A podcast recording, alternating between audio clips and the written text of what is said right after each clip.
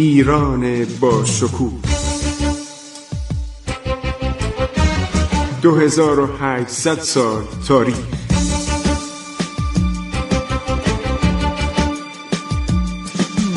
عبور از تاریخ.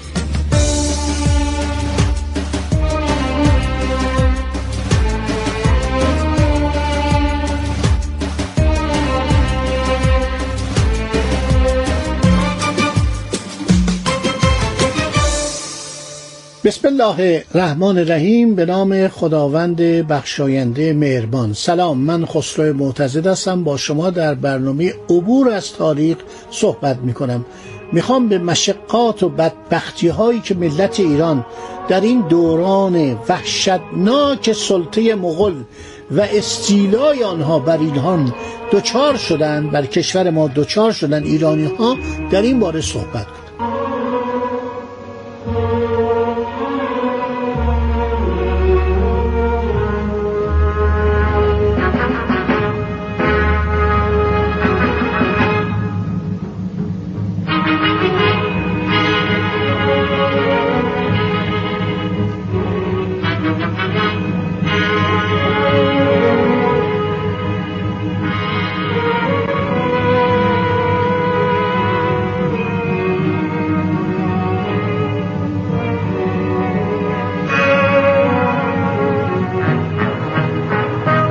پلان کارپینو میگه من مردان و زنان رو به اشکال از یکدیگر تمیز می‌دادم.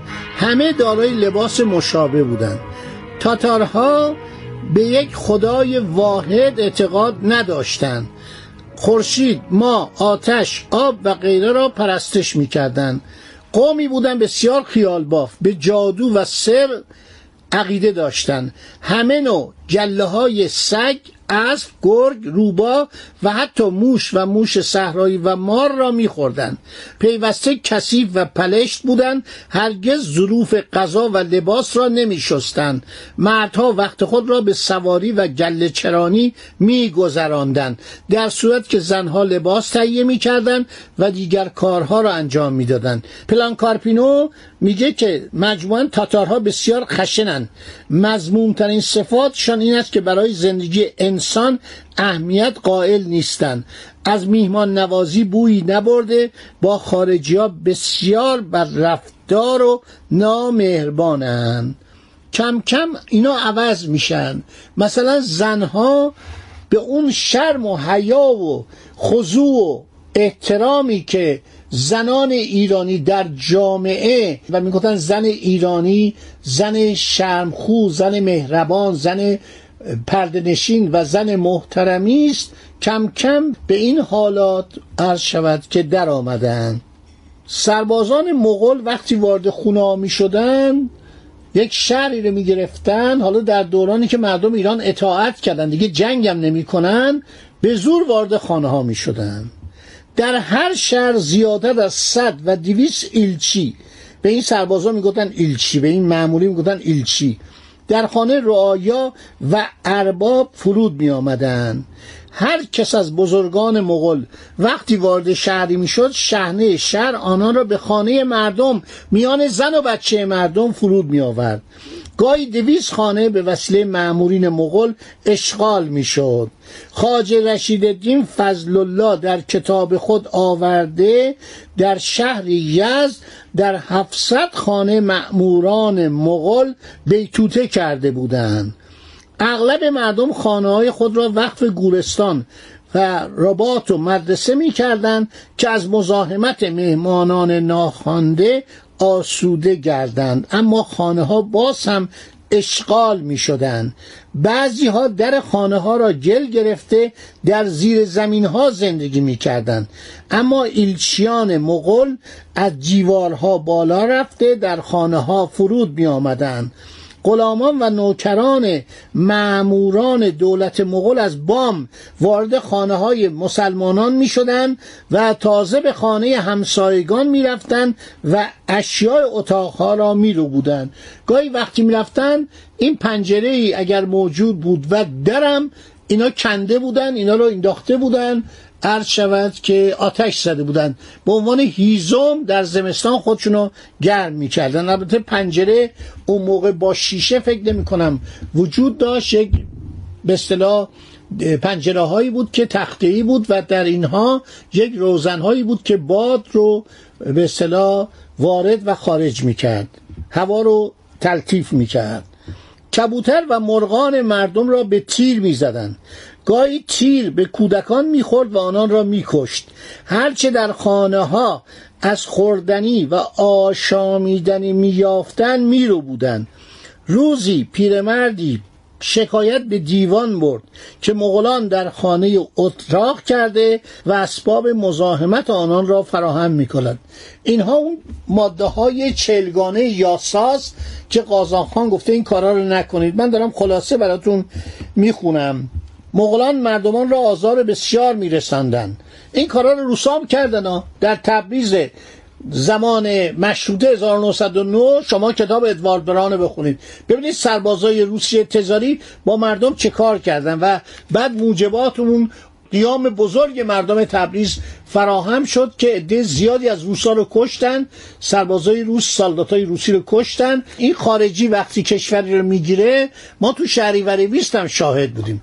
همین سپاهیان آمریکا اسنادش موجود است. این اسناد و مرکز اسناد نخست وزیری سابق که بعد شد مرکز اسناد و موزه ریاست جمهوری چاپ کرده در پنج حتما این کتاب برید بخورید این پنج رو. ببینید چی بر سر ایران آوردن. چه بلاهایی سر مردم ایران آوردن. وقتی اجنبی این کشور بگیره رم به جان و مال و ناموس و زندگی مردم نمی‌کنه. خب مغولان مردمان را آزار بسیار میرساندند. مردم از بام منازل عبور می‌کردند تا مغولان در خانه ها را نیابند و وارد نشوند. آنان به زور وارد خانه ها می‌شدند.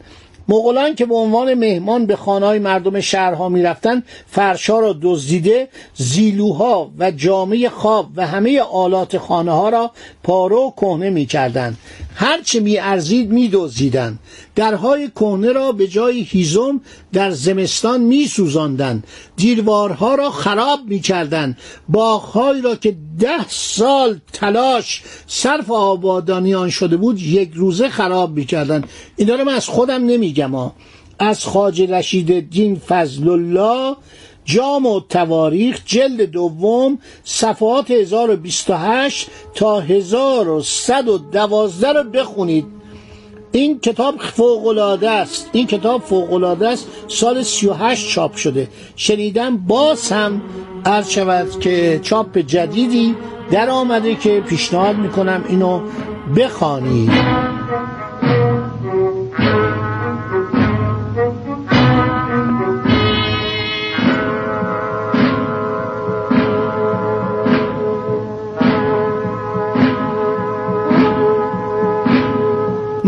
از نفرت داشتن. بازاریان را به شدت کتک می‌زدند از آنان وجه برای خوشگذرانی می‌خواستند. سر چهارراه ها دسته دسته میستادند راه بر آبران می‌گرفتند. از ایشان باج میطلبیدند.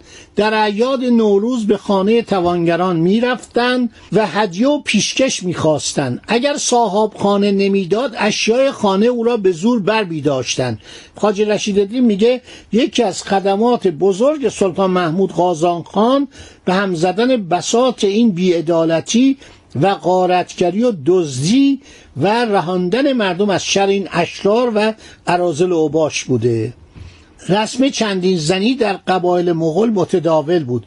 خاج رشید الدین فضل الله صاحب کتاب جامع تواریخ از زنان متعدد چنگیزخان مانند برت فوجین دختر دینویان غلان خاتون بیسوکات کنجو خاتون و بیسولون و کرباسو خاتون دختر پادشاه تنگفود و چند زن دیگر یاد می کند شما ببینید مردم ایران از اینا نفرت داشتن. یک دونه اسم مغولی نمون تو ایران. اسما الان در یادداشتی از کتاب عرض شود که جامع تواریخ ذکر کردم. جیکاچل نودکاچ ترقای قطلقان بلوفان آقا عرض شود بیان آقا کروجین هیجن اجوه ایکاچی ادیقاق ایکاچی ایشیل قراچین ایمینیور بوغاچین ایکیچی توگو جاق قومای جابرچی خاتون سونجین خاتون کلون خاتون اولجای کرامون خاتون سلغان خاتون کو؟ یه دونه از این اسما نمون مردم از اینا نفرت داشتن. یعنی فرهنگ اینا به قدری نازل بود. شما یک اسم مغولی تو ایران نمون. چرا؟ چند تا اسم کوچک و همینطور اسم آقا و خانم. این کلمه آقا و خانم از مغول ها مون. چون مدت ها همینطور ادامه پیدا کرد. دیویس سال مردم اومدن و مهربان و مهربان بانو یعنی آقا و خانم رو تبدیل کردن به آقا و خانم. ایرانیا به خانم می‌گفتن کت خدا بانو. به مرد می‌گفتن مهربان. خیلی جالبا کت خدا مهربان اسمای ایرانی برای مرد بوده. این مغول ها به قدری مورد تنفر مردم بودن که مردم ایران اینا رو دوست نداشتن. اینا وقتی مسلمان شدن کم کم با زنان ایرانی وصلت کردن و مردهای ایرانی رو به خاندان خودشون راه دادن کم کم رنگ و رایحه اسلامی ایرانی و تشیع پیدا کردن. در طول زمان کم کم دارای اهلیت شدن. با زن ایرانی ازدواج کردند فرزندانشان مردمانی متمدن معارف و بسیار افراد جالبی از آب در اومدن. این مینیاتور نقاشی مینیاتور خیلی از این کارها نتیجه تمدن ایرانی و مغولیه. از دستورهای چلگانه که قازان خان ایلخان و سلطان مغول صادر می‌کنه سبب میشه که ما بفهمیم اینا واقعا چه بلایی سر ایرانی ها می آوردن که اشاره کردیم. و گفته که وارد خونه ها نشین در منازل نشکنین به زنان بی احترامی نکنید. این جنایات انجام می‌شد. این جنایات متاسفانه در ادواری از تاریخ در ایران ماندگار شد. ما می‌بینیم که موقعی که نادرشاه در اواخر عمرش دیوانه میشه بر اثر خستگی زیاد بر اثر جنگ های طولانی بر اثر سوئزنی که به پسرش رضا قلی میرزا می‌بره و دستور میده چشمشو کور کنن دچار جنون میشه و تمام مالیات سه ساله رو که بخشیده بود دوباره پس می‌گیره و مردم به شهادت خارجی ها پزشکان خارجی که در خدمتش بودن مثل پر بازن کشیش فرانسوی که دکترش بود و شب آخر موقعی که نادره کشتن در خرداد 1160 هجری قمری میشه تقریبا ماه جوان 19 تا 20 جوان 1747 در چادر بغلش بود. به شهادت همین پربازن و سایرین خیلی جنایت می‌کنه. خیلی آدم کشی می‌کنه. بود. این میراث مغول بود که اینها رو من برای اینکه شما قدر خوشبختی و سعادت و امنیت رو بدونید و بدانیم براتون بازگو می‌کنم. خدا نگهدار شما. تا برنامه بعد. عبور از تاریخ.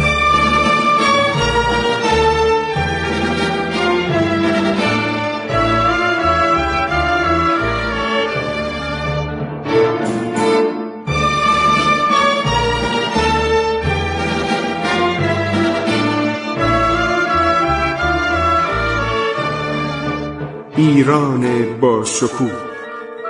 2800 سال تاریخ. سرگذشت ایران ما به روایت خسرو معتزد.